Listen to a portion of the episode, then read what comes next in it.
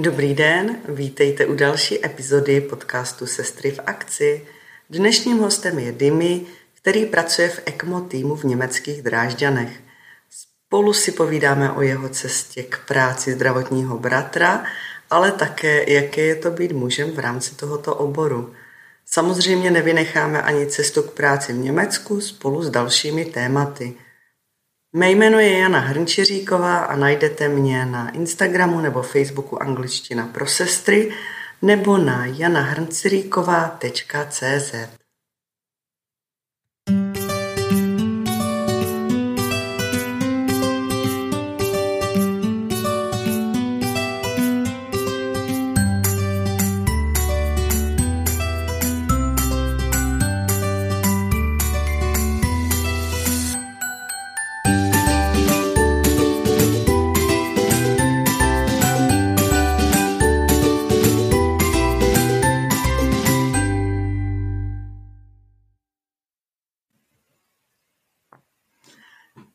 Dobrý den, vítám vás u dalšího podcastu Sestry v akci.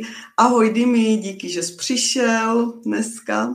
Ahoj, díky moc za pozvání jako první chlap do toho podcastu.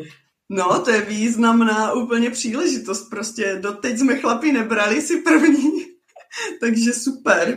Tak to mě moc těší a snad posluchači nějak jako neodrádím od tvou podcastu. Ne, já si myslím, že ta chlapská perspektiva bude určitě osvěžující a zase jiný pohled, to bude boží, úplně se na to těším. Já bych začala, jestli bys mohl říct správně vyslovit své jméno. Tak to si začala, s tím mají všichni problém, to je sice pravda. Tak já jsem Dimitris Giatagantzidis. A myslím, že stačí, když budeme říkat. Super. Ne, víš, že samozřejmě, jako všichni. Takže, prosím tě, řekni mi, kde jsi a co tam děláš teďka aktuálně. Tak já jsem teďka aktuálně v Drážďanech, v univerzitní nemocnici a pracuji na jednotce intenzivní péče, neboli na ARU. No, patříme mezi, naše klinika patří mezi jednu z nejlepších, nebo je to nejlepší nemocnice v Sasku a patří mezi třetí nejlepší nemocnici v Německu, co se týče i velikosti, i spokojenosti a tak dále. Takže vyznačuje se to jako supra maximální péče o pacienty, to znamená, že máme opravdu široko spektrum vlastně všech oborů napříč. Takže máme všechny pacienty, které můžeš mít. To je super. Prosím tě, můžeš mi říct, proč ses rozhodl pro dráhu zdravotní sestry, bratra? No tak to bylo takové docela všechno trošku komplikované. Možná jsem se k tomu dostal trochu se štěstím, protože jak jsem byl malý, tak jsem chtěl být buď doktor, anebo námořník. V České republice nám chybí k tomu moře, takže to nám trošku nevyšlo, ale co se týče toho doktora, tak já jsem tehdy jako chtěl jsem být doktor, no, lékař, takže teď samozřejmě mí rodiče nemají vysokou školu, naše rodina s tím nemá žádné zkušenosti, protože ta doba tehdy, já už jsem taky trochu starší kousek, takže ta doba, ty vysoké školy moc to nefungovalo, nebo nevěděli, jak se k tomu dostat a tak dále. Takže já jsem chodil normálně na základní školu, na vesnici, kde tam jsme se učili jenom němčinu, protože ještě tam byla jenom němčina, tak jsme se učili jenom němčinu.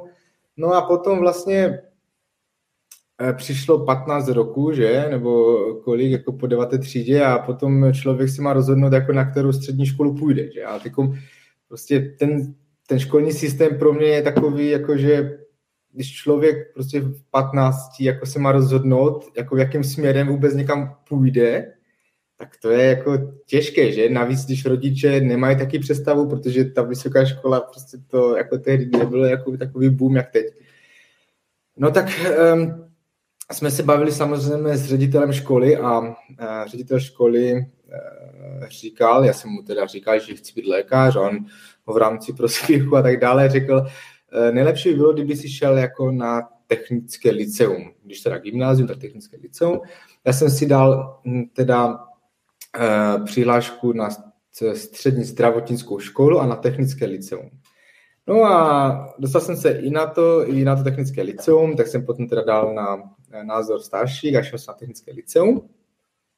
No a tam jakože to bylo takhle dané, že jakože liceum jako gymnázium, že budu mít průpravu i na vysokou školu, na medicínu a kdyby náhodou to nevyšlo, tak budu mít technickou přípravu, no? Jako v technických oborech.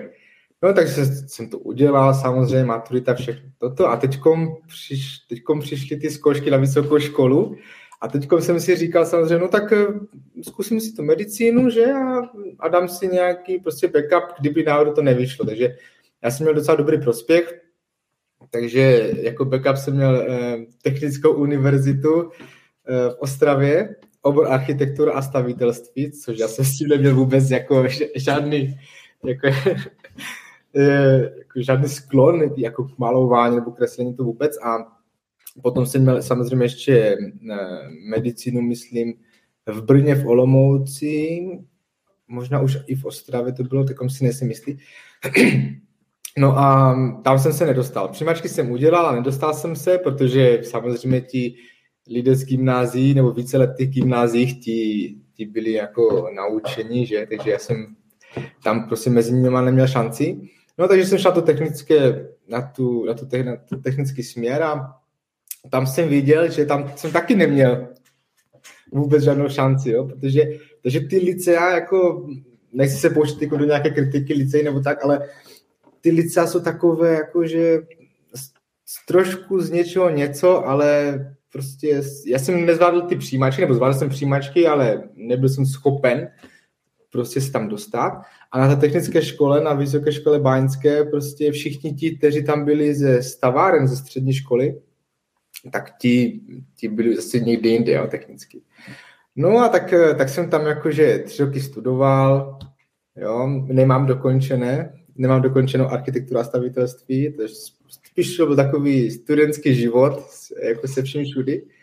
No ale potom už bylo asi potřeba něco s sebou dělat, tak jsem si řekl, že budu teda záchranář. No. Tak záchranář a dal jsem si i přihlášku na vyšší odbornou školu zdravotnickou do Ostravy, jako na sestru. No a takže teďkom jsem chodil jsem cvičit, protože tam na to záchranáře jsou i talentovky, takže já jsem chodil cvičit, běhat, plávat, abych talentovky zvládl, všechno super. No a jeden den, si pamatuju, jak jsem byl ještě na kolejích, tak přišel dopis, že mě neberou z toho důvodu, že jsem se nedostavil k talentovým zkouškám. Já jsem teď vůbec nechápal, jako, co se děje a já jsem si to napsal špatně do kalendáře o měsíc později. No? Takže záchranář byl pro mě už teda pase, jako jsem psal blbosti, jako, že jsem nemocný a tak dále, to už teda mě nevzali a dostal jsem se teda na vyšší odbornou školu zdravotnickou. No? Teď jsem tam přišel, samozřejmě třída plných žen, jako, jo. Nás tam bylo tehdy, myslím, byly 2 ročníky, takže to bylo nějakých asi 70 jako sester. Z toho jsem byl já a ještě moji 2 kolegové chlapi. Jeden to nedokončil, druhý to přerušil. No a tak jsem tam začal, no. Takže teďkom to bylo takové, jako, že teda budu sestra a furt jsem si říkal, jako je to dobré, není to dobré, budu zklamaný, zvládnu to a teďkom jako si pamatuju ty první praxe, jako jo, to já prostě, teďko jsme něco dělali teoreticky, samozřejmě a teďko já chlap, jako ty holky byly buď z zdravotních škol, anebo z těch zdravotnických liceí, tak oni už samozřejmě trochu tu praxi měli a tak dále, že? Já si pamatuju dodnes, jak prostě jsem měl na tu praxi a tako jsem stál, já nevím, jestli to byla interna, prostě klasika interna v nemocnici ve fakultce, stál jsem před těma dveřma ráno asi v 6 do toho pokoje a já jsem tam nechtěl vejít jako první, jo, já jsem furt prostě běž tam první, představ nás. Ještě jsem měl takovou pěknou bílo-zelenou kamizolku, jako to bylo velice jako srandovní. Ale prostě jako fakt, jako škoda, že ty, jako tu fotku ti možná potom můžu poslat. Ale jako ty začátky to fakt jako bylo jako byl to pro mě stres, jo. A furt jsem si říkal, sestra jo, nebo ne, ale potom mě to nějak chytlo.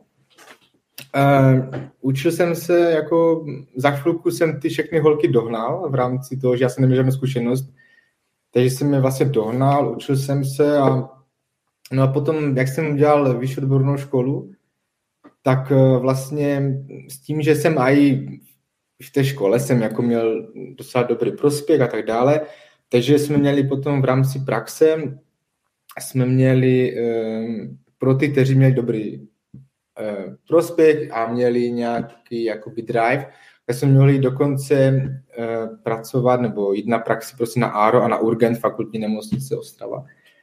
No tak já jsem to dostal a byl jsem tam asi zhruba, já nevím, asi týden na ARU a týden na Urgentu si myslím. No a tam se mi to zalíbilo jako opravdu hodně, že ta intenzivní medicína, já jsem už tehdy jako přemýšlel, že teda intenzivka bude něco pro mě, ale ještě jsem si to nějak neošahal, nevěděl jsem pořádně, takže a potom jsem byl na tom ARU a tam pracuje dodnes super staniční, takže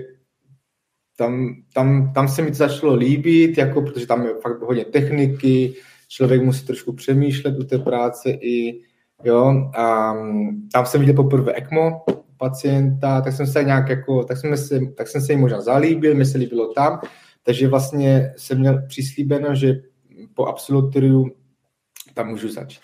No takže tak jako to začalo, no. Takže po absolutoriu jsem začal hned ve fakultní nemocnici Ostrava na ARU. To bylo taky těžké. No to je husté, protože ono to není sranda, že já to znám, nebo většina, že nás ženských to známe z toho ženského pohledu, ale prostě ono být jako tři chlapy mezi tolika ženskýma, to je prostě taky... To všichni moji známí, všichni prostě říkají, to je super, tolik ženských, jako to muselo být super, ale jako...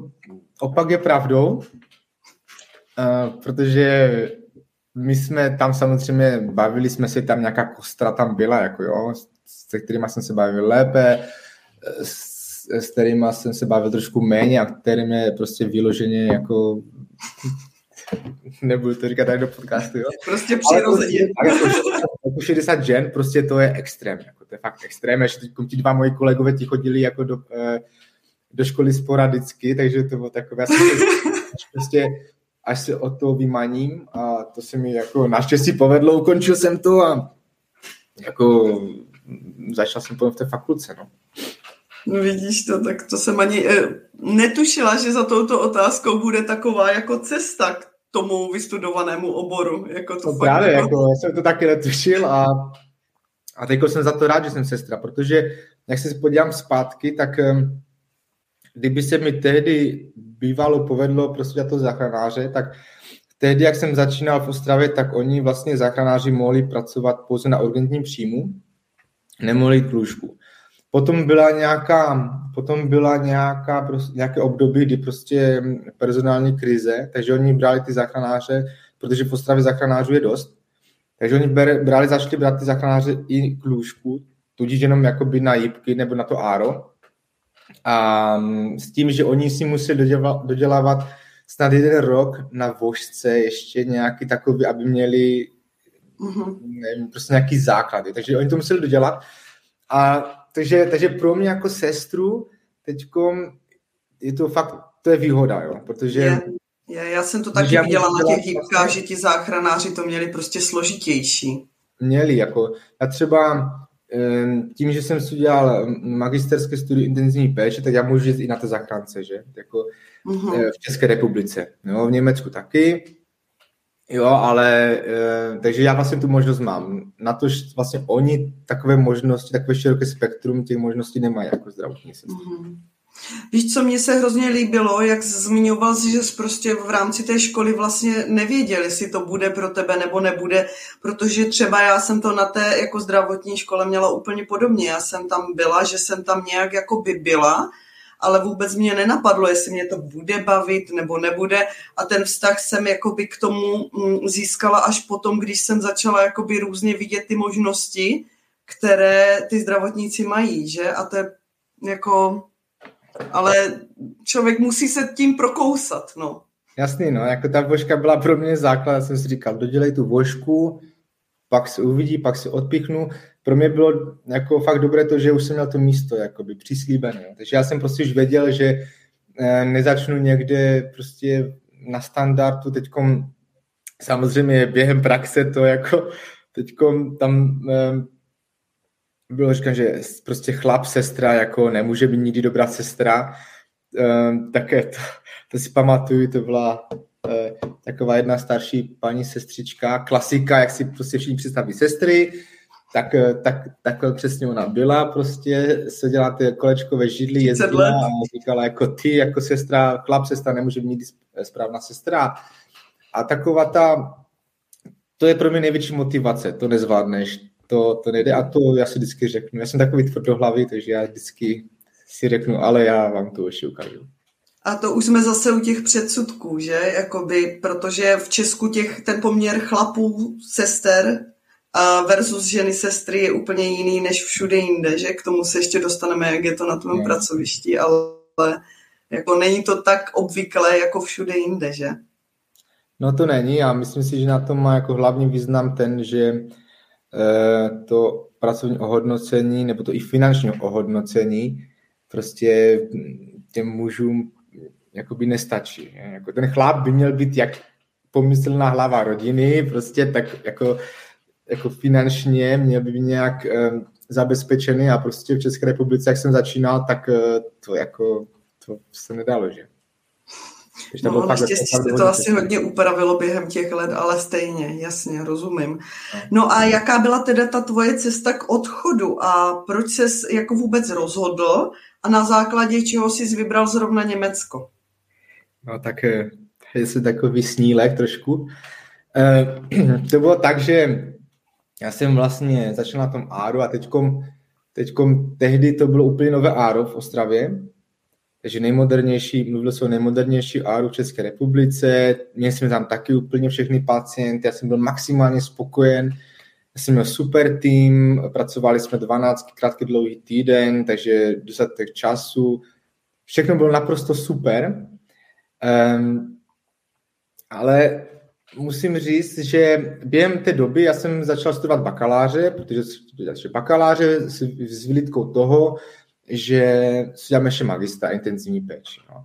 No a tak jsem tak studoval, ale teď, jak se vrátím vlastně na tu vošku ještě, tak tehdy my jsme měli, já jsem pokračoval v němčině, nebo v němčině i angličtině, a tehdy jsme měli takové jakoby výměnné pobyty v Německu. To byli nějací studenti, prostě Němci, já nevím, co to byla za střední škola, nějaká technická, to nemělo nic společného se zdravotnictvím, ale prostě tam byly nějaké výměnné pobyty v rámci němčiny, že prostě 10 dnů my jedeme tam k ním, jsme ubytováni, nebo byli jsme ubytováni prostě buď u těch studentů, u těch jejich rodin, nebo přímo u učitele a oni potom přijeli zase za půl roku za náma 10 dnů a tak to bylo tak stejně. A takhle jsme to dělali, vlastně já jsem se to účastnil dvakrát a jednou prostě mi řekl můj učitel němčiny na vožce, že Dimitri, ty nezůstaneš v České republice. No a teďkom, a proběhlo jako roky, jo, já jsem prostě pracoval, byl spokojený a tak dále, všechno super. No a teďkom, jak nám všechno všude jako tlačili jako do hlavy, že česká sestra je úplně nejlepší sestra, všichni na vás čekají s otevřenou náručí, přijedete a tak dále. Všechno, máte evropský certifikát a tak dále a já samozřejmě všechno jsem jim to žral, že? No tak prostě jednoho dne jsem nemohl spát a to opravdu tak bylo. Jednoho dne jsem nemohl spát a prostě ve 2 ráno nebo o 2:30 ráno jsem si vzal telefon a dal jsem si Google, dal jsem si prostě práce v Německu a první, co jsem našel, tak jsem na to kliknul. Byla to nějaká firma, která prostě zprostředkovávala práce v zahraničí. No a tak to začalo. Samozřejmě já jsem potom usnul a asi v 9 ráno už mě kontaktovali, samozřejmě, protože ze mě měli jakoby peníze, že potenciální. Takže tak jsme začali komunikovat a no a vlastně asi dejme tomu za půl roku nebo 3/4 roku jsem podal výpověď, no. Takže to jelo potom, no vidíš to. Takže to jelo, no. Ale to jsem ještě neviděl, co mě všechno čeká, jako. A měl jsi pocit, že na tebe čekali s otevřenou náručí? Jak jsi říkal?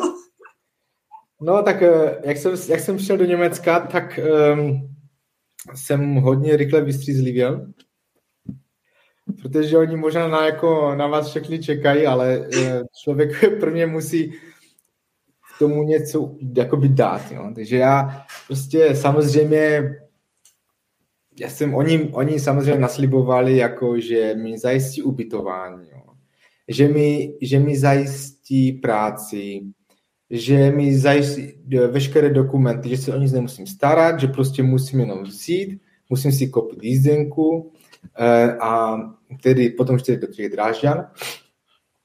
A všechno bude připravené. Bude připravený byt, všechno. A já jsem samozřejmě, oni vůbec neřekli, že já potřebuju, nějaké uznání vzdělání, to já jsem nevěděl vůbec, jo, nějakou nostrifikaci. To je docela zásadní v tom procesu, že?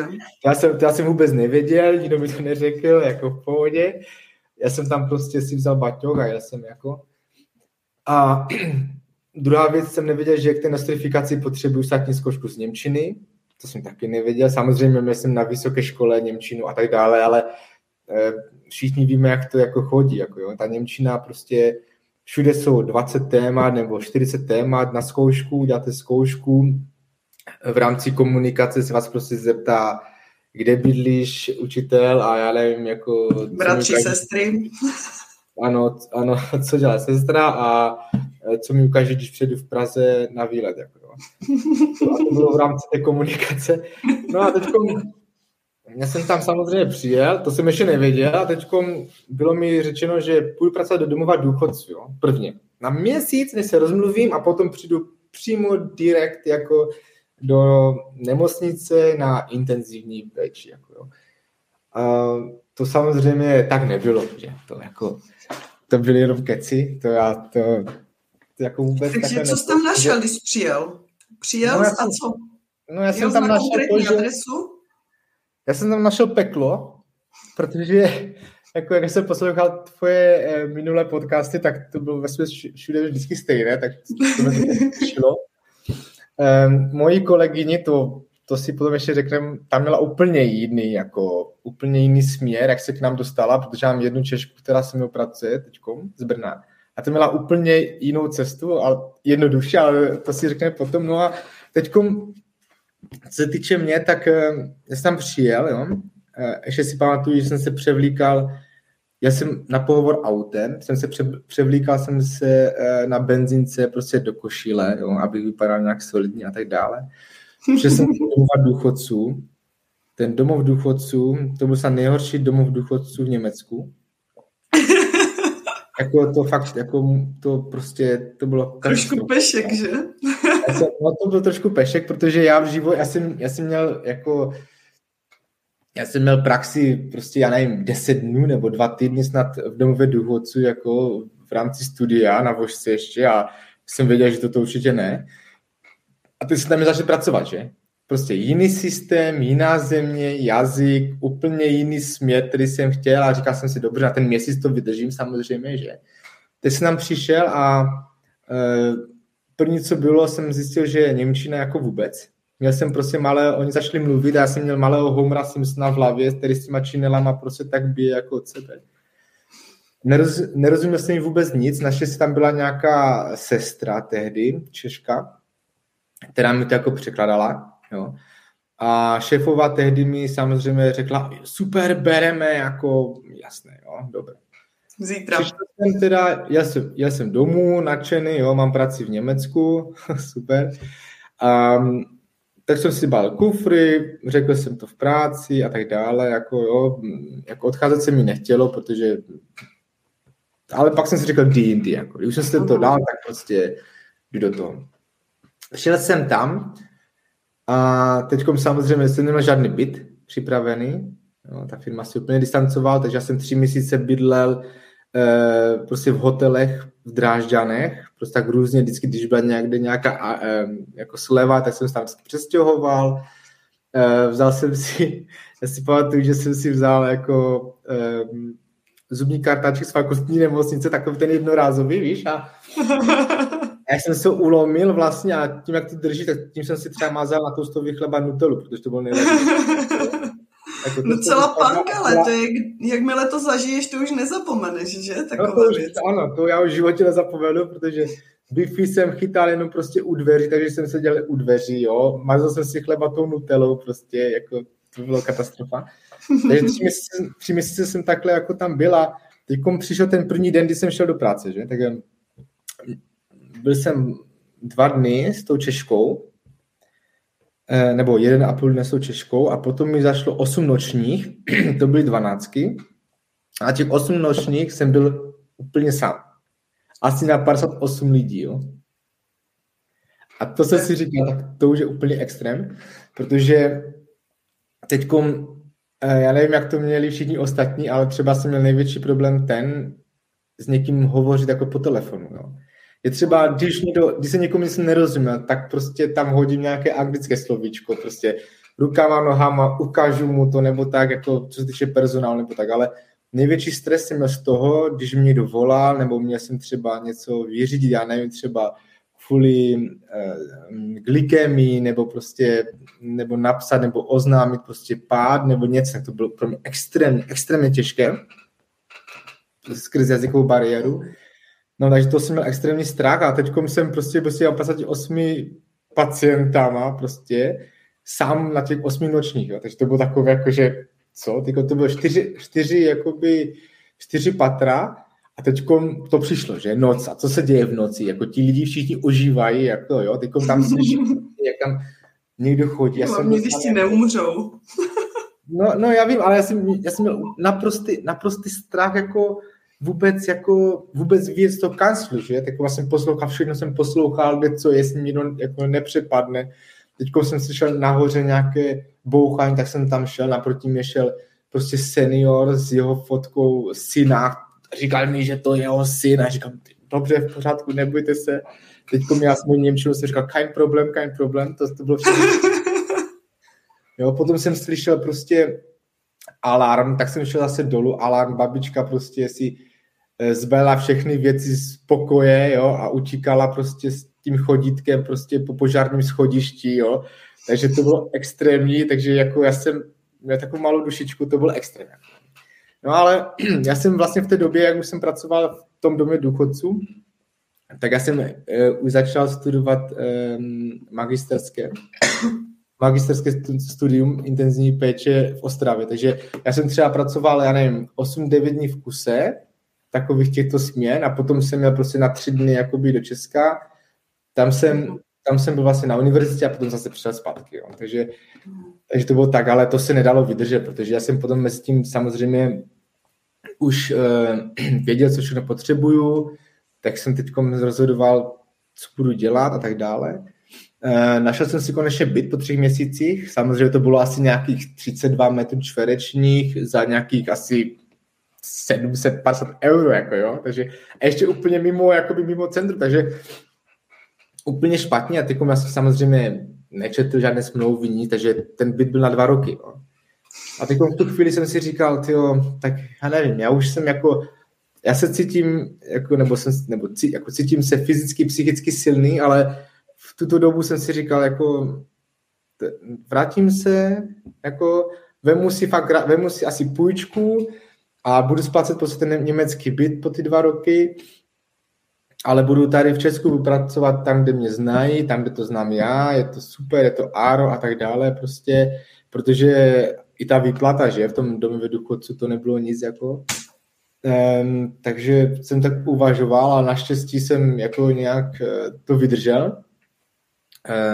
A takovým mezníkem byl ten, že já jsem vlastně tam skončil, dal jsem tam výpověď po 3 měsících a šel jsem si najít práci sám a šel jsem do Červeného kříže, do domova důchodců Červeného kříže a tam byla super jako šéfová. Tam mi rovnou řekla, že já jako sestra prostě nemůžu být zaměstnaný, že můžu být zaměstnaný jakoby asistent, jo?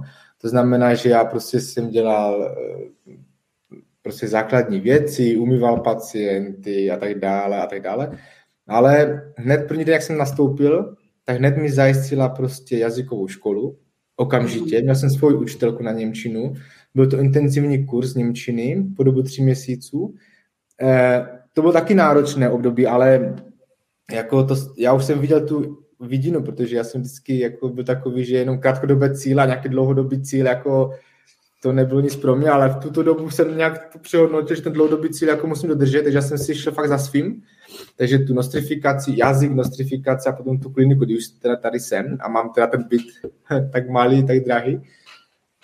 No takže já jsem vlastně dělal to magistra, do toho jsem chodil do práce a vždycky podle toho, jestli jsem měl odpolední nebo ranní, tak vždycky, nebo noční, tak vždycky jsem měl buď dopoledne nebo odpoledne ještě 3 až 4 hodiny té němčiny, vlastně 5 dnů v týdnu. Jako, jo.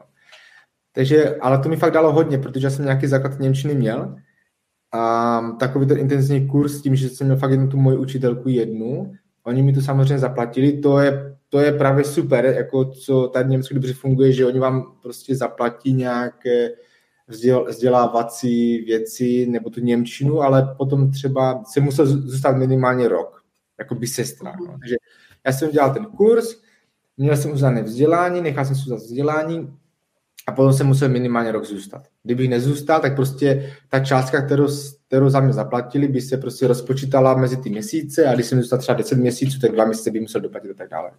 Jo, že, takže to nebyl problém.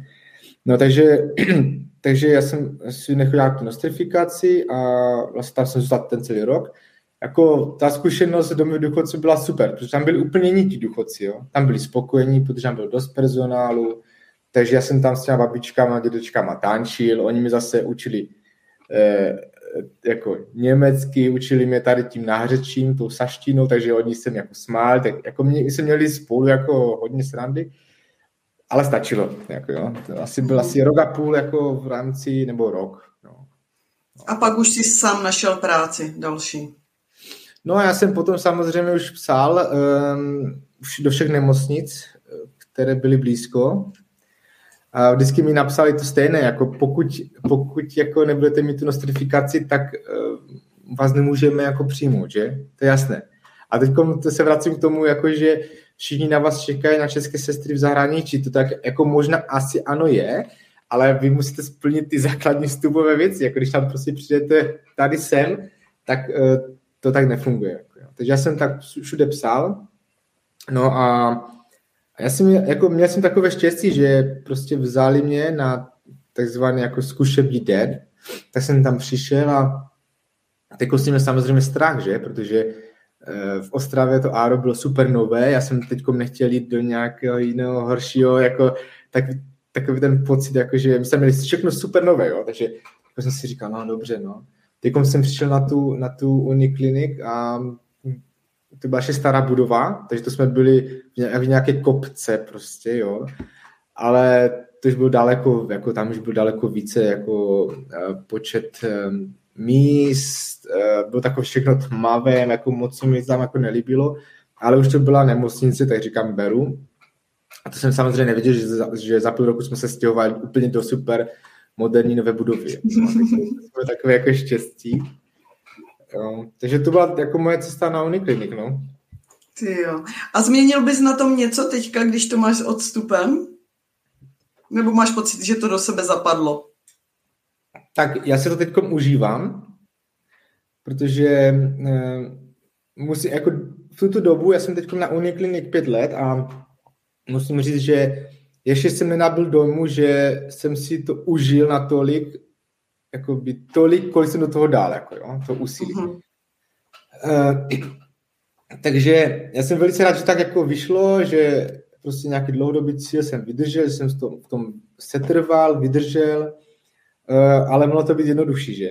Třeba kolegyně, která pracuje, druhá Češka u nás, ta přišla asi měsíc po mně a tam to měla úplně jinak. Ta to měla například úplně jinak. Ona byla v Praze na výstavě, nějaké výstavě prostě práci a tak dále a bylo tady a mimo jiné tam byla i taky domov důchodců tady vedle Drážďan, jo. A ona už chtěla jít domů, ona neměla vůbec německy.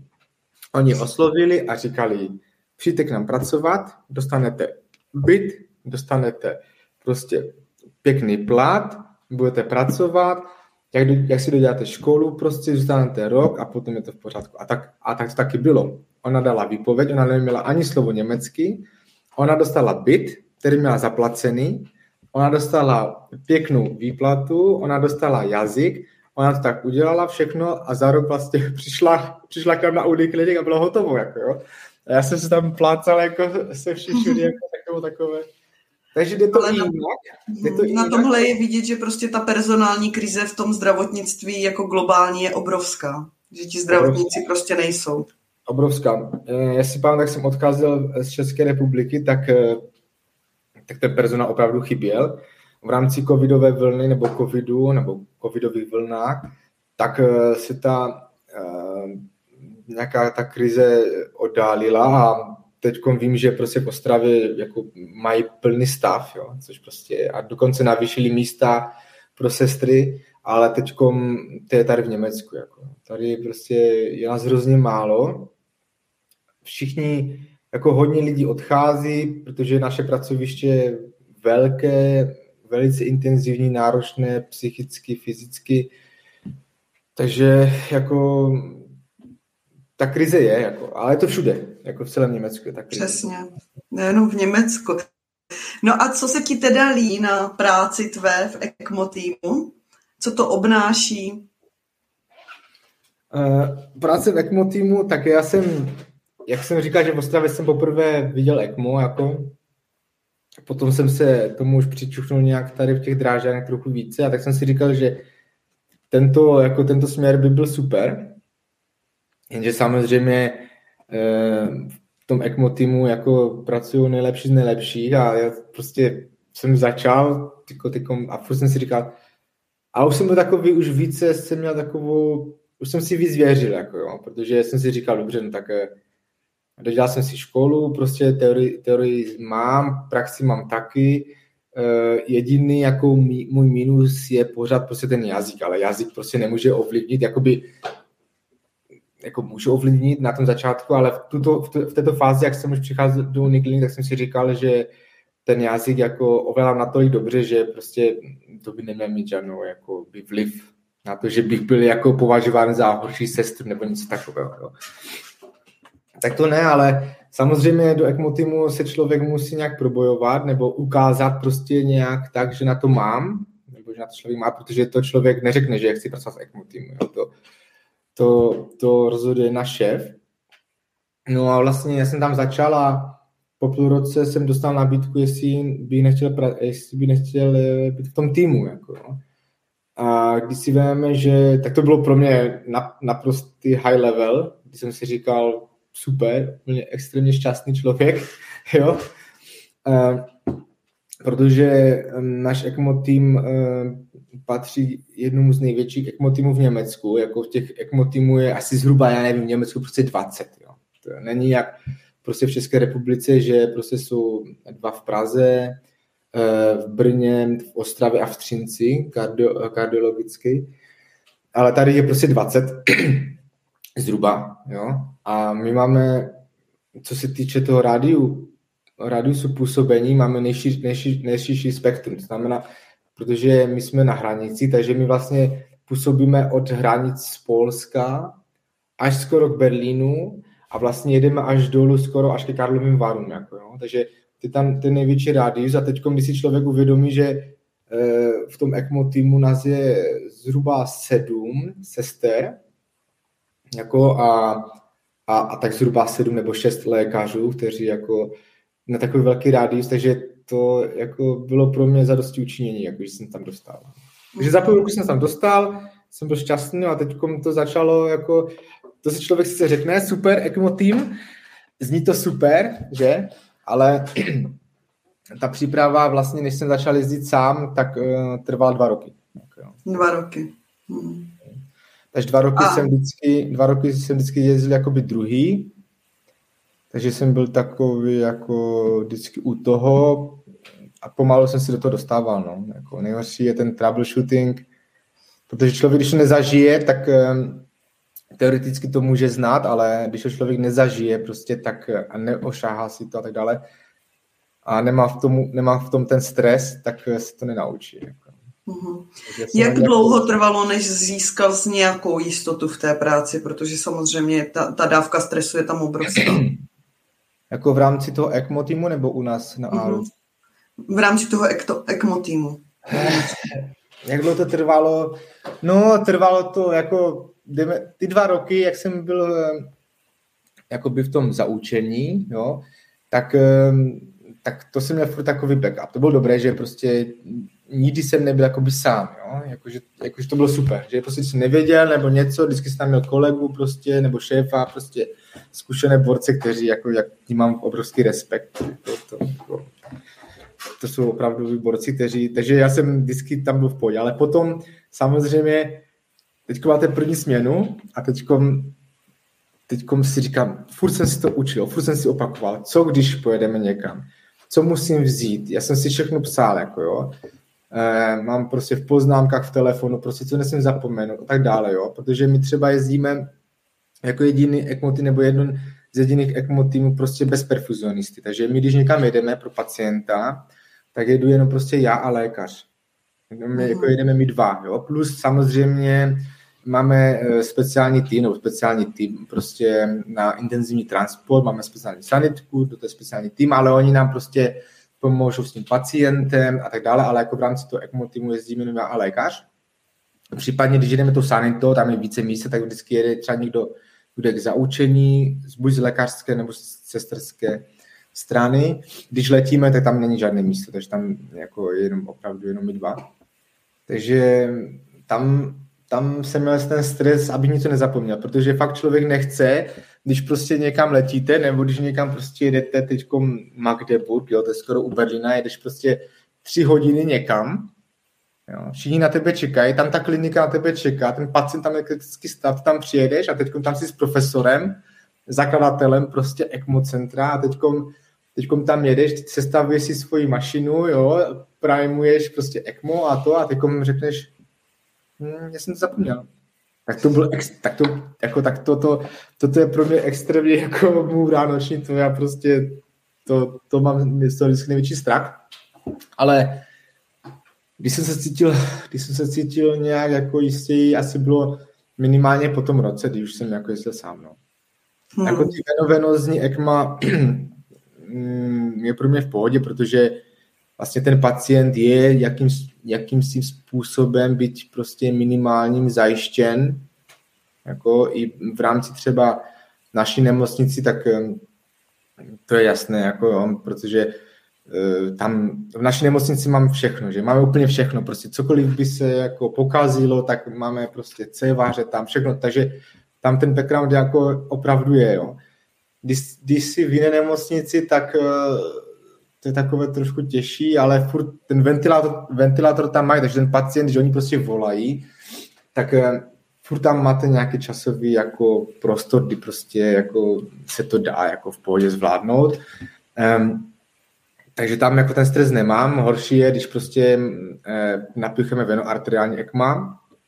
Co se týče v rámci naší nemocnice, tak ano, stres, jasný, protože při probíhající resuscitaci prostě na toho pacienta prostě naházet všechno sterilně, doktor pod nepřímo srdeční masáží prostě píchá jako, nebo zavádí kanily, já si do toho musím primovat a tak dále, tak to je takové jakože časově náročné, ale taky se to dá, je tam prostě více rukou. Největší stres je pro mě, když jsme jeli třeba pro pacientku do jiné nemocnice, napojit na venoarteriální ECMO, že tam prostě je to malá nemocnice, teďkom tam nemáte tolik krví, kdyby se náhodou cokoliv stalo, prostě ty kanily tam ten doktor musí prostě zavést, jo, prostě když se nezavede, tak prostě pacient jako nedostane žádný rozk, že, takže tam to je takové více stresující, takže já jsem vždycky velice rád, když už teda jsme doma, jako na naší klinice. To zázemí, kdy tam vlastně má všechno člověk a tento rok chceme rozjíždět i ICPR jako venku někde prostě, jako preklinik, takže to jsem zvědav, no, jak to bude. Takže plány velké. A kolik máte lůžek na vašem oddělení? Kolik jste schopni obsloužit? My jsme velká klinika. My máme na ARO 30 lůžek. 30 lůžek, To znamená, že celý tým je asi 100 lidí, protože pracujeme 3směnný provoz. Takže máme 100 lidí a z těch 100 lidí máme asi zhruba 40% mužů a 60% žen. Takže to je naprosto skvělé, protože jako my jsme hlavně všichni mladý tým, jako velice mladý a takže jako se stane, že opravdu sloužíte jako s klukama a ještě třeba s doktorem. Na straně my to máme totiž pomyslně rozdělené na 3 části. Jo. Ale není dané prostě, kdo kdy pracuje. Vždycky pracujete v nějakém bloku, třeba nevím, 2, 3, 4 prostě směny, denní, odpolední nebo noční. A vlastně vždycky směnová sestra, která má směnu jakoby před vaší směnou, třeba když já přijdu na odpolední, tak směnová sestra, která má na starost tu ranní směnu, tak vždycky rozdělí prostě ty pokoje, jako ty pacienty, jako různě. Takže máme tam, takže dělá se to tak, že například kdo má specializaci pro intenzivní péči, kdo je ECMO tým, kdo není v ECMO týmu, ale peče o pacienty na ECMO. Do toho samozřejmě jsou nějací novější sestry, které prostě potřebují nějakou pomoc a tak dále. Tak se to nějak jako pěkně rozdělí, aby to klapalo jako celek. No. To je super.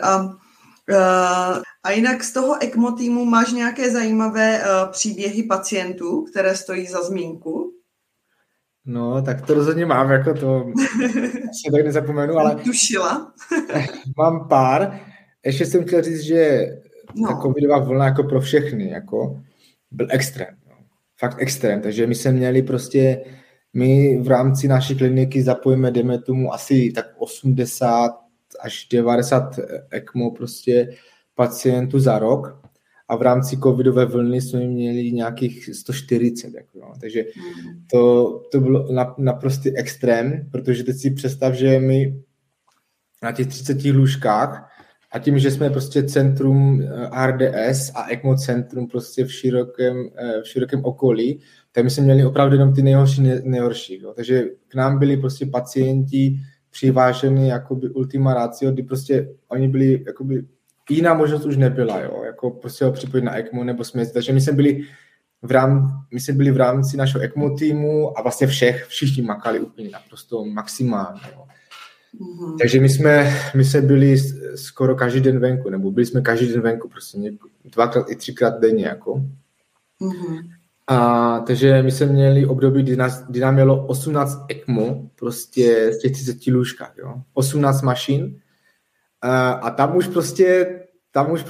už ten personál chyběl, jo? Protože lidi, kteří nikdy nepečovali o ECMO pacienty, najednou museli k ECMO pacientovi a vždycky tam byl někdo z ECMO týmu a vždycky tam byl někdo, kdo ty pacienty na tom ECMO jako může ošetřovat nebo má s tím ty zkušenosti. Problém byl v tom, že různé CTčka, operace a tak dále s ECMO pacientem může jezdit jenom lidi z ECMO týmu. No, takže různě přehazování, ty si přebere mého pacienta, jedu s tvojím pacientem na CTčko, na magnetickou rezonanci, na sál a tak dále. Takže tam jsme se jako mákli a samozřejmě s takovým velkým počtem ECMO jako se stanou i věci, které člověk nechce, že? Takže jsme řešili různé jako problémy, ale měli jsme například, to bylo taky sranda, první pacient, teda po tom roce covidu, po jednom roce jsem neměl pacienta na ECMO. Měl jsem dva takzvané přivědomce, jo, kteří mluvili. Přivědomce. Měli dokonce i svoje potřeby, což jsem jako říkal, co?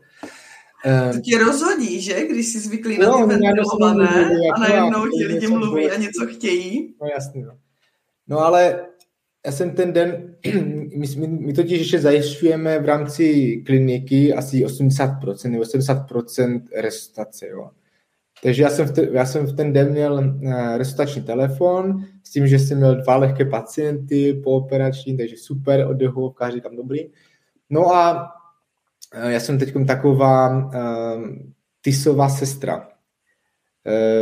TIS červený, to je takový jehličňan, já nevím, jestli to posluchači znají, já jsem to taky neznal samozřejmě. Ne, víš co, já jsem taky přemýšlela nad tím, že ty, jak to hodně často zmiňuješ i na tom Instagramu, ano, Nimi má profil na Instagramu, určitě si ho najděte, jak se tam jmenuješ, jenom řekni. Icunurs 89. Super. A ty to tam hodně jakoby zmiňuješ a já jsem furt jako nad tím přemýšlela, jako to je toho tolik těch otrav, takže teď to prosím rozveď, protože já fakt jako taky by mě to nenapadlo. Jako ten tis červený, já jsem v životě nevěděl, jako co to vůbec je. Já vím, že to už je německý IBEN intoxikacion, takže jasná reverzibilní příčina.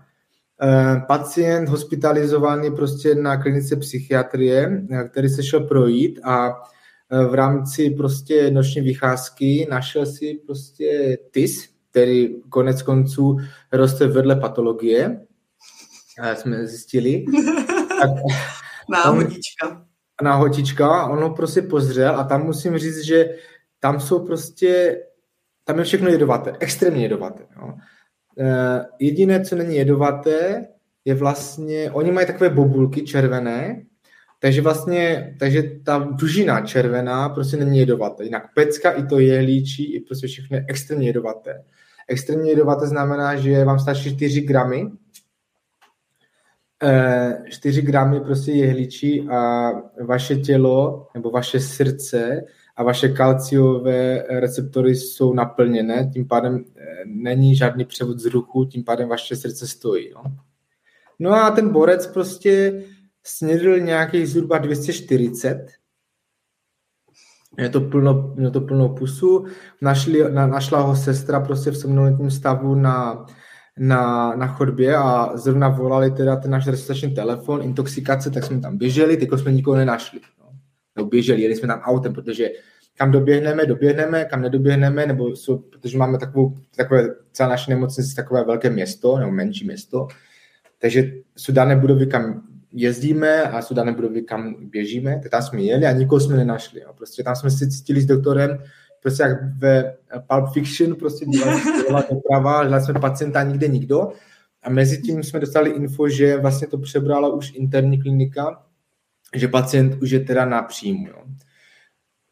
Sdělil teda, že snědl TIS, pozřel TIS a tak dále, no a v tu chvíli začaly bradykardie, nereagující samozřejmě na léky, začala resuscitace, intermitentně resuscitovaný pacient přeložen na interní ARO za kontinuální resuscitace, mezitím se válo do Berlína na intoxikační centrum a tam byla jasná jako zmínka ta, že neexistuje evidence base, že by pacient v takovém množství přežil.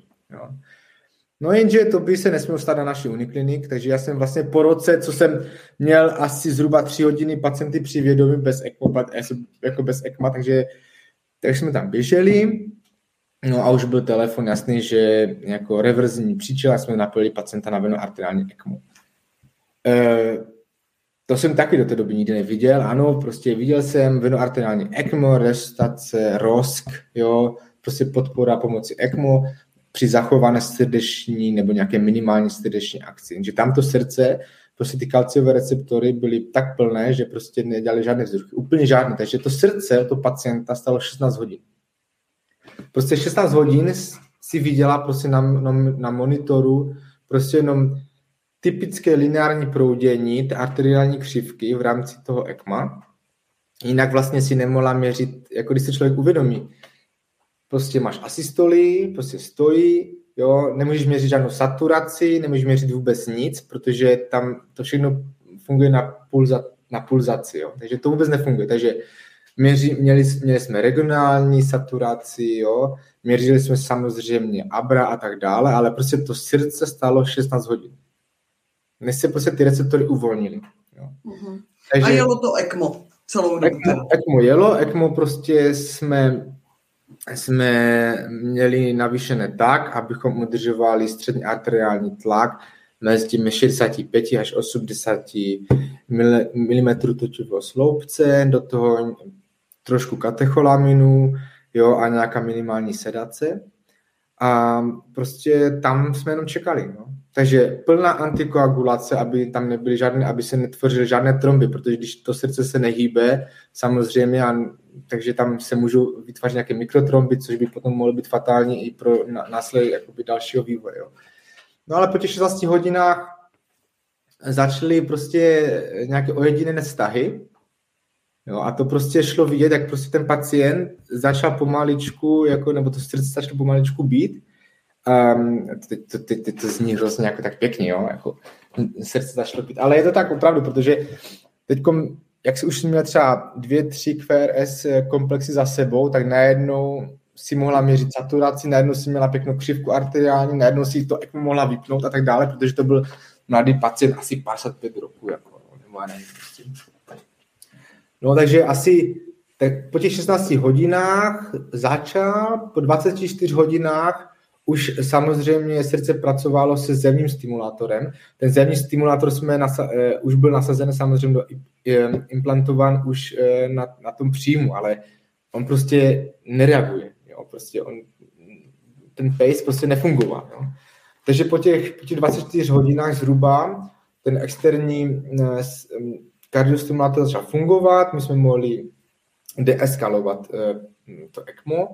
Vlastně a po dalších 48 hodinách jsme pacienta dekanilovali s tím, že měl prostě srdeční akci s podporou toho zevního stimulantu a asi za 4 nebo 5 dnů prostě jsme ho propouštěli jako zpátky na psychiatrickou kliniku. Sranda byla ta, že vlastně jak jsme ho probudili, tak on neměl žádný neurologický deficit. No, prostě všechno bylo v pořádku, takže jako žádné krvácení, prostě při plné antikoagulaci, jo, žádné tromby nikde, jako, tak to bylo jako fakt dobrá práce. Hlavně rychle hrozně. Jako... No, tak jo, tak to my jsme jako rychle. Tak v rámci naší kliniky to jde jako rychle, jo. A pro nic to bylo, řekl, že to udělal znovu, jako. Tak jsme mu jako říkali, ale doporučení bylo jako ne, jako někde mimo kliniku, jako jo. A dívali jsme se potom asi za 2 dny zase zpátky na tu psychiatrickou kliniku a tam zase byl jako kurtován, jako 5bodový, jo. Takže on jako to. No a potom tady se prochází jako všude, jo, a tady jsou všude tisy, jako jo. Všude okrasná, no. A mně to přijde spíš jakoby nebezpečnější pro ty děti, jakože ve smyslu, že ty to asi dřív jakoby napadne sníst než toho dospělého. Teda no, jako extrém. Jako, no. Takže to bylo, jako jsme měli zase jednu pacientku, jsem měl zase štěstí, že jsem já, nebo štěstí, no, já nevím, ale taky pacient, jako taky psychicky... Byl tam. Taky psychicky nemocná pacientka a taky, jo, já jako to nepochopím. Ona prostě šla ke svému psychiatrovi, tam mu sdělila, že snědla TIS. Ten doktor asi nevěděl teda, co to asi je, nebo já nevím, prostě, ale je to taky zvláštní. Prostě dali jenom jakoby žádánku do nemocnice, jo. Nezavolala rychlo nebo nic, prostě, jo. Potom ji tatínek našel na hřbitově s flečenou. Chtěla asi fakt jako umřít, jo. Tak to byla další pacientka, kterou jsme v rámci našeho ECMO týmu jsme vlastně napojovali mimo naši nemocnici a přivezli k nám. No a teď poslední pacient, to bylo opravdu krásné, to, na to asi nezapomenu, to byl 15 nebo 16-letý kluk, který měl nějakou srdeční vývojovou vrozenou vadu od malička. Ale byl hned po narození operován, všechno bylo v pohodě, dělal i nějaký prostě sport, jako nějak jako na prostě lehce, jako prostě pěkně se stravoval, žil sportovně a tak dále, všechno v pohodě. A teďkom jednu noc prostě bylo nějak divně. No, prostě bylo nějak divně, tak prostě ten kluk 15 lety, nebo nevím, jaký nekecá, to je jedno, si lehl ke své mamce prostě do postele, jo. Jakože mu je divně, tak si k ní lehl. No, on tam lehl a mamku zbudilo to, že on nedýchá. Jo. Takže on prostě se zastavil z nějakého důvodu, prostě tak ta jeho mamka ho resuscitovala, než přijela záchranka, tak ho resuscitovali prostě na posteli, měli intermitentní rozk, potom při převoz do nemocnice asi to trvalo snad nějakých 40 minut, jako jo, úplně extrémně dlouho. Při převoz do nemocnice už byl kontinuálně během resuscitován. No a my jsme ho napojili asi až po hodině, jako, nebo jako v rámci do těch 60 minut, jako, protože ta přednemocniční péče a tak dále, to bylo nějaké všechno zdlouhavé. No ale my jsme ho napojili teda venoarteriální ECMO, měli jsme ROS, bylo všechno v pohodě. Do toho dostali nějakou bakteriální suprainfekci, což postihlo plíce. Takže z venoarteriálního ECMO jsme museli přestoupit na další level, na venoarteriální venózní ECMO, abychom podpořili jak srdeční oběh, tak i ten plicní. No a takhle jsme měli asi 4-5 dnů. No ale potom se začalo zlepšovat, srdce začalo se zlepšovat, takže první, co bylo, jsme odstranili arteriální kanilu, no a potom jsme ho aj dekanilovali z toho venozního, extubovali a teď jako klub nám posílá prostě, nebo rodina nám posílá pohledy a úplně normální, jako pěkný kluk, mladý, směje se, jako super. Takže to jsou takové věci, kdy člověku prostě si řekne, že to má smysl. To určitě. No a když tě tak poslouchám, tak tam je hrozně moc, nebo mně to tak přijde, že máte hodně takových akutních stavů. Jako já jsem si to vždycky představovala, že někde leží někdo na ventilátoru a selhává, proto jakoby ho napojíte, ale těch akutních je tam taky dost. Jak je to poměrově? No, poměrově tím, že myslím, ta spadová oblast, jo, takže to je takové, jako že oni prostě v rámci jiných nemocnicí, nebo kteří jsou spádové nemocnice k nám, tak oni nám většinou prvně oni volají a chtějí si poradit, jo. Že mají potenciální ECMO pacienta. A teď my to zhodnotíme, nebo my prostě naši doktoři to zhodnotí, řeknu jim, jak ho ventilovat, co zkusit, co zlepšit, prostě typy a triky, pronaci a tak dále, případně inhalační NO, když to nepomůže, mají volat. Jo? Oni nám pošlou CTčko, nám pošlou rentgeny a tak dále, my se na to koukneme a potom oni se nás zpátky ozvou a potom teda jedeme pro ty pacienty. Buď ty pacienty napojíme přímo tam u nich, když to je opravdu špatné, buď je napojíme přímo tam, anebo prostě s nějakým způsobem prostě je převezeme k nám za dostatečné oxigenace a dekarboxylace, třeba s inhalačním NOčkem nebo naším jakoby ventilátorem a tak dále a potom napojíme u nás nebo jedeme prostě klasickou pronací a tak dále, to my už máme dobře, za covid vlny jsme se to naučili všichni tak perfektně, že... Jo, pronací... nevytahujete centrály nebo něco? No, taky se nám jedno stalo samozřejmě, ale přitom, když jsme měli těch pacientů, tak... prostě se nám to stalo asi jenom jedno. Jako, ale jako dáme do pronace pacienty i na ECMO, dialýzu, takže to jako už není žádný problém. Je to vždycky riziko samozřejmě, ale a těch akutních stavů, jako ty venoarteriální ECMO máme teď čím dál tím častěji a to je jenom z toho důvodu, že prostě ty nemocnice už mají v podvědomí, že něco takového děláme a máme taky velkou operaturu, jo? Takže my jako chirurgové operují opravdu hodně a tak dále, takže tam prostě máte odpoledne a najednou vám volají ze sálu, že prostě, já nevím, takže jedete přímo tam, jako, na ten sál, takže to máme docela hodně. V rámci naší nemocnice se dělají i kardiochirurgické zákroky, v naší nemocnici se teda dělají zákroky pouze na descendentní aortě, v kardiologické nemocnici, nebo jakoby části nemocnice, která je vedle nás, dělají právě na ascendentní a na operaci srdce, jo.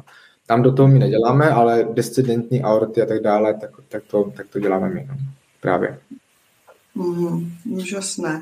No a když se vrátíme k sestrám, tak jak to máte s kompetencema sester, když to srovnáš jakoby s Českem, tak jak bys to porovnal?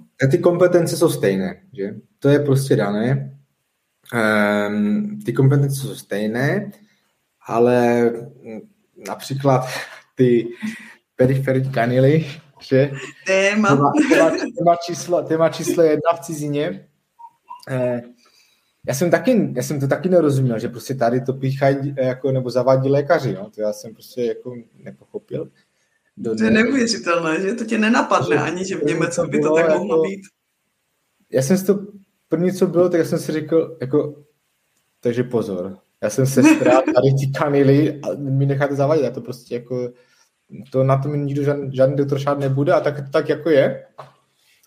Takže ty kanily, ale tak kolikrát si člověk jako zavede flexulu prostě na ARO, jako jo, jako málo kdy. No samozřejmě, tam to vůbec není, ale bez tak je to nepochopitelné, nebo jakoby, když si vemu jakoby agendu doktora, který má určitě plno věcí jakoby na práci, že ve většině oddělení německých jako zavádí ještě kanily k tomu, že to jako nedělá. Já jsem slyšel tvůj podcast, že tam prostě a i doktoři brali odběry krve prostě ráno. Jako já absolutně to nechápu, ale zase musím říct, že prostě u nás je to takové, jako máme tam jako hodně té šedé zóny, jo, protože to člověk musel vědět ten systém, jo, protože to není jako u nás, jako v Německu, to je u nás v naší klinice, protože v jiných nemocnicích samozřejmě ta sestra veme si ABRO a prostě volá doktorovi prostě ve 2-3 noci, že má vysoké kálium nebo nízké kálium, jestli může podat kálium jako perfuzor, jo, to prostě u nás jako to vůbec neexistuje, takové věci, to fakt jako u nás prostě sestry vlastně vesměs můžou dělat skoro všechno. Samozřejmě je to pořád pod delegací lékařem, takže my se s těma lékařem známe, teďkom víme, kdo umí, kdo to neumí, kdo si to prostě jako dokáže nějak odůvodnit nebo prostě udělat, jestli něco, já nevím, třeba příklad nastavení ventilátoru nedělají všechny sestry, protože se toho bojí, neumí to a to ani není její kompetence, nemusí, jako, no. Ale prostě vypadá to třeba tak, že my přijdeme ráno na vizitu, já jsem třeba sestra na boxe, teď přijde noční, ranní lékař plus lékař, který má jakoby vizitu, jakoby, které vede všechny lékaře, konciliáře prostě po celém oddělení a potom se pisuje krátkodobé cíle na ten den, jo, například. A třeba teď u toho lůžka se domluvíme, dneska bude weaning, případně extubace nebo převod na spontánní ventilaci a tak dále. A tím to pro mě haslo, já prostě vím. Jo. Takže já prostě si řídím sedací, redukuji si pomalu, protože kdo jiný než sestra zná toho pacienta jako lépe.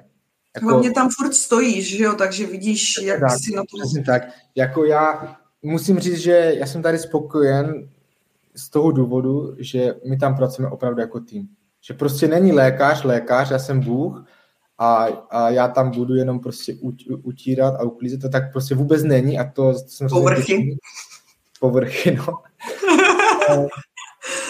Takže tam fakt máme jako tým, jo, takže opravdu pracujeme jako tým a když třeba oni řeknou, dobře, dneska winning nebo tak a já řeknu, dobře, ale já jsem u toho pacienta už 3 nebo 4 dny a pokaždé prostě jsme to zkoušeli, reagoval takhle špatně, možná bychom mohli udělat něco jiného nebo přidat nějaký jiný lék k tomu a tak dále, takže my se o tom pobavíme a takhle to jedeme. Takže já potom máme nějaké stanovené cíle a podle toho prostě, takže řídím si, můžu si řídit ventilaci prostě, jo, přeházím si ho na spontánní ventilaci, ale zase říkám, jo, ne všichni.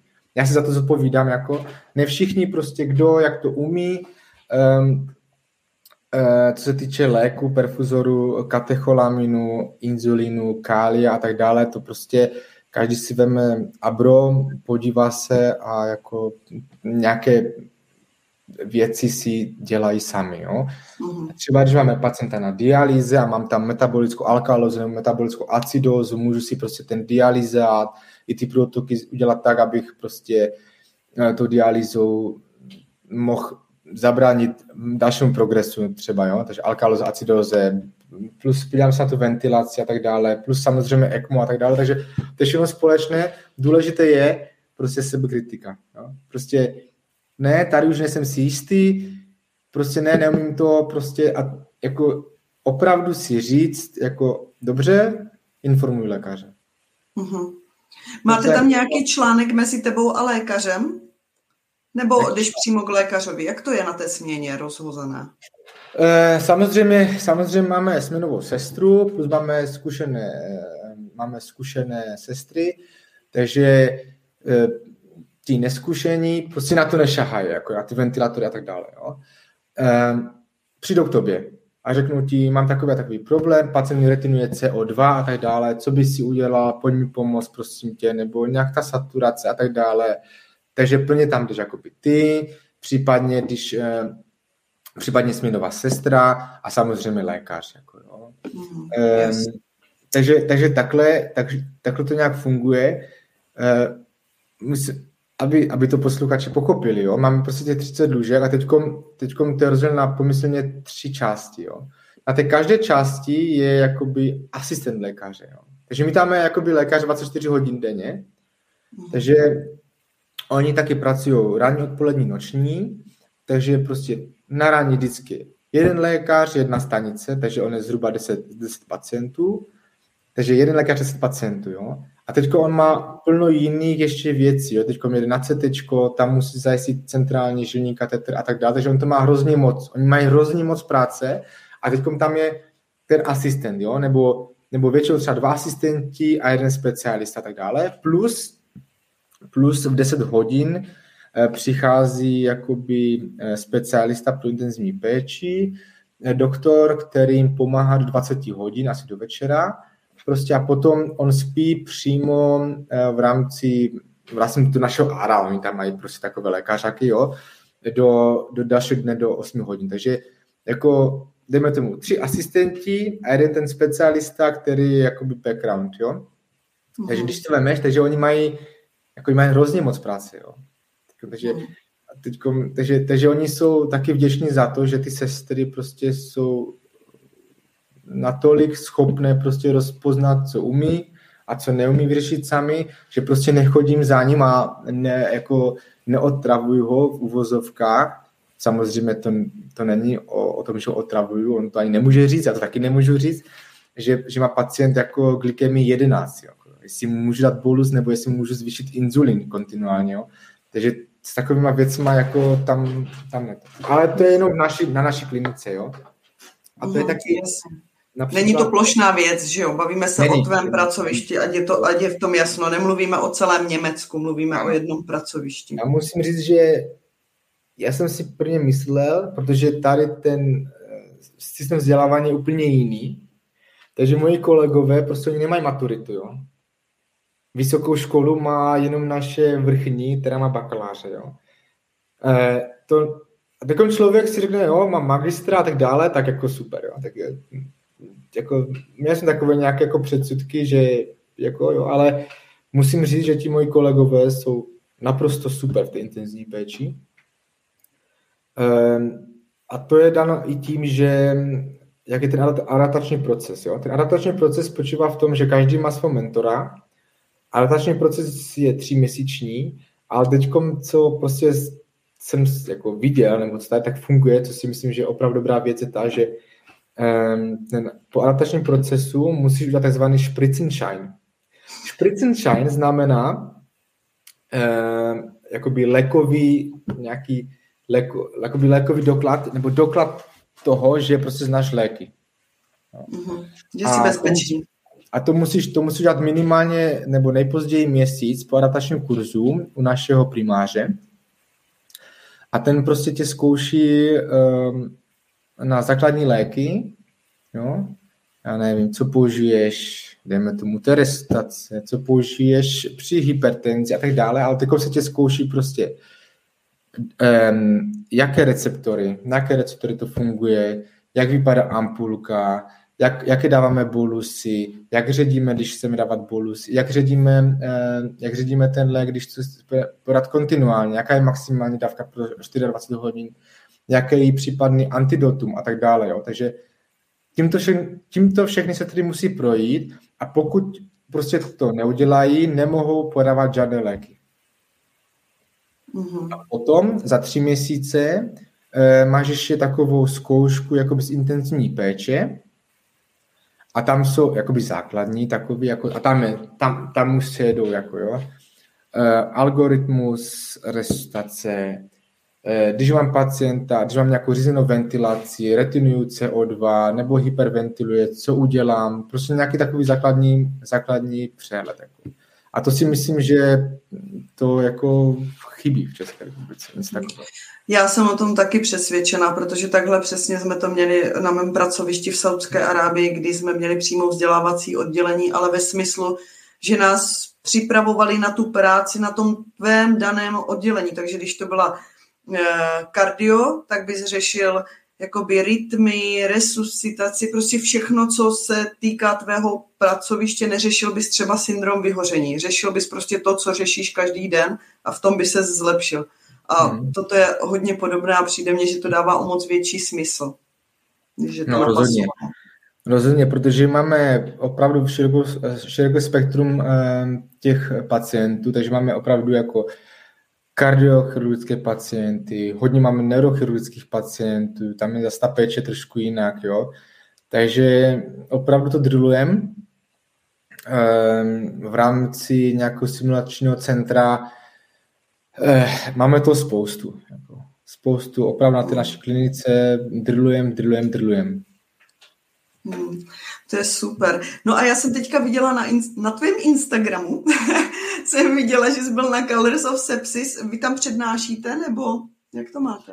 No já tam od té doby, co jsem začal v Ostravě pracovat, tak to bylo takové komické, protože já jsem půl roku, teď si představ, že já jsem půl roku po vyšší odborné škole, jsem 3 měsíce po zaučení a další 3 měsíce, takže půl roku praxe na ARU a první, co bylo, takže po roce jsem měl přednášet na největší kongres intenzivní medicíny v České republice a moje téma bylo hemodynamický monitoring. Jo. Takže já jsem absolutně, co se učíte na vyšší odborné škole o hemodynamice nebo o ventilátoru. To byla taky první otázka mojí mentorky, když jsem přišel prostě první den do práce o 6:30 a ve 6:45 se mě zeptala, co to je cardiac output a co to je cardiac index. Takže to jsem absolutně nevěděl, o co se jedná. A za půl roku jsem to měl přednášet prostě učeným sestrám prostě z celé České republiky, jako, které se chtějí vzdělávat. Takže ty sestry, které se chtějí vzdělávat, oni tam přijedou, takže oni mají nějaké zkušenosti. Já jsem to měl jako jim nějak přednášet, jo. Takže to bylo jako docela zajímavé, ale dopadlo to dobře. No a od té doby prostě vlastně jsem každý rok aktivním účastníkem jako Color of Sepsis. A jo, tento rok jsem neměl teda přednášku, poprvé za, já nevím, kolik to je, x let. Měl jsem diskuzi na téma komunikace mezi sestrou a lékařem. Byly tam 3 nebo 4 sestry a 4 lékaři a diskutovali jsme o tom právě, jak jsme teď mluvili, kdy, proč a jak volat lékaře, kdy to sestra zvládne sama, co může sestra dělat. Takže takhle, no. A samozřejmě tam jezdím ještě velice rád, protože člověk nemá čas všechny jako navštívit, když jsem v České republice, tak tam se vždycky sejdeme se všema vlastně mojima kamarádama, s kterýma jsem pracoval a vždycky jako se pobavíme, co je nového tady. Samozřejmě i o intenzivní medicíně, ale i o jiných věcech. Ve všem ostatním. Vlastně. Ty taky vychováváš děti v Německu. Jaké to pro ně je jakoby, vztah k němčině a tak? Tak oni jsou naprosto jako skvělé. Pro ty děti to je to prostě přirozené. No, já prostě, když někdo mě slyší mluvit německy, tak oni samozřejmě ví, jako, že jsem cizinec. Ti lepší, kteří to poznají a mají to naposlouchané, tak ví, že prostě jsem někdy jako ta Česká republika a tak dále, to už člověk jako pozná. Ale ty děti, jako to jako, oni nemají vůbec žádný problém. No. Oni prostě přepínají mezi němčinou a češtinou naprosto spontánně. Kdy například ve školce mluví se jenom německy, že? Takže tam mluví jenom německy, když jsme tady venku, máme tady super sousedy a tak dále, že prostě děti jsou furt venku, takže tam se mluví německy, doma mluvíme teda jako většinou česky. Děláme to tak, že většinou jakože formou hry třeba, jo, že třeba mluvíme česky a jako se zeptáme, jak se to řekne německy, nebo začne mluvit německy, jak se to řekne česky, takhle jako nějakou tu interakci máme, ale jako to zvládají naprosto bravurně a dokonce už jsou tak jako chytří na to, že teď učitelka nám říkala ve školce, že dneska moc nejedl, no, nevím, jak to bylo, že prostě nějak moc nejedl, že dneska jako ten moc neto a on moc dobře ví, že paní učitelka mluví jenom německy, že nerozumí česky a tak česky mi přijmou, paní učitelky říká, že to nebylo dobré. Takže oni to budou úplně jako super. Takže člověk furt řeší děti a děti jsou nakonec nejméně problémovým článkem, že? Oni mluví naprosto bez přízvuku, jako jo, takže obrovské plus. To je super. No a když se podíváš zpětně na tu tvoji cestu, odchod do Německa a tak, co ti to přineslo všechno? Jak to teďka hodnotíš zpětně, celou tu tvoji cestu? Jako pozitivně. Protože já jsem toho názoru, že jako to Německo, já mám nostrifikaci všude, já mám nostrifikaci do Německa, do Rakouska, do Švýcarska, protože já jsem furt nevěděl, kam půjdu. Jako. Teď jsem to dělal všude rovno, že tím pádem uvidíme. Ale já jsem toho názoru, že člověk, který prostě zůstane na jednom jediném pracovišti pracovat, jako nemůže mít nějaký objektivní názor. Jako já to nemyslím nějak špatně pro ty, kteří prostě pracují výborně na tom pracovišti a tak dále. Jako ano, ale prostě pro mě jako fakt jako ten názor, jako široký obzor prostě i ten domov důchodců, i to, že teď prostě pracuji na takové klinice, jak teď pracuju, že jo. Naučil jsem se plno nových věcí a to prostě není opravdu o studiu, no. Prostě to studium ti dá nějaký základ a tak dále, ale teď prostě ten jiný systém, jiná pracovní mentalita, jak se pracuje, samozřejmě teď finanční prostředky, a to není jenom o tom, jo. To fakt jako, to jsou ty zkušenosti. Ten osobní růst, že? Úplně, já jsem hrozně šťastný, že jsem to udělal a že jsem to vydržel vlastně. Že jsem to vydržel v té kritické fázi tehdy a teďkom si to jenom užívám a baví mě to a zdokonaluji se nebo snažím se zdokonalovat a čtu si, jo. Máš nějakou metu ještě? Nějaký plán konkrétní do budoucna nebo teď plyneš? Ne, neplynu. Krok do budoucna, no a tak chci dodělat doktorát tento rok konečně už teda do konce. A nevím, no, dveře jsou ještě otevřené, možná jiná země, nevím ještě. Uvidíš. Ale něco mám naplánované ještě, ale zatím to mám ještě. Jasně, zahalené tajemstvím. Dimi, moc ti děkuju za tvůj čas. Bylo to hrozně zajímavé povídání. Jsem si jistá, že posluchači ocení tvoje zkušenosti. Děkujeme za pozvání. Bylo to super. Jo, děkuju. Měj se krásně. Díky moc, ty taky. Ahoj. Ahoj.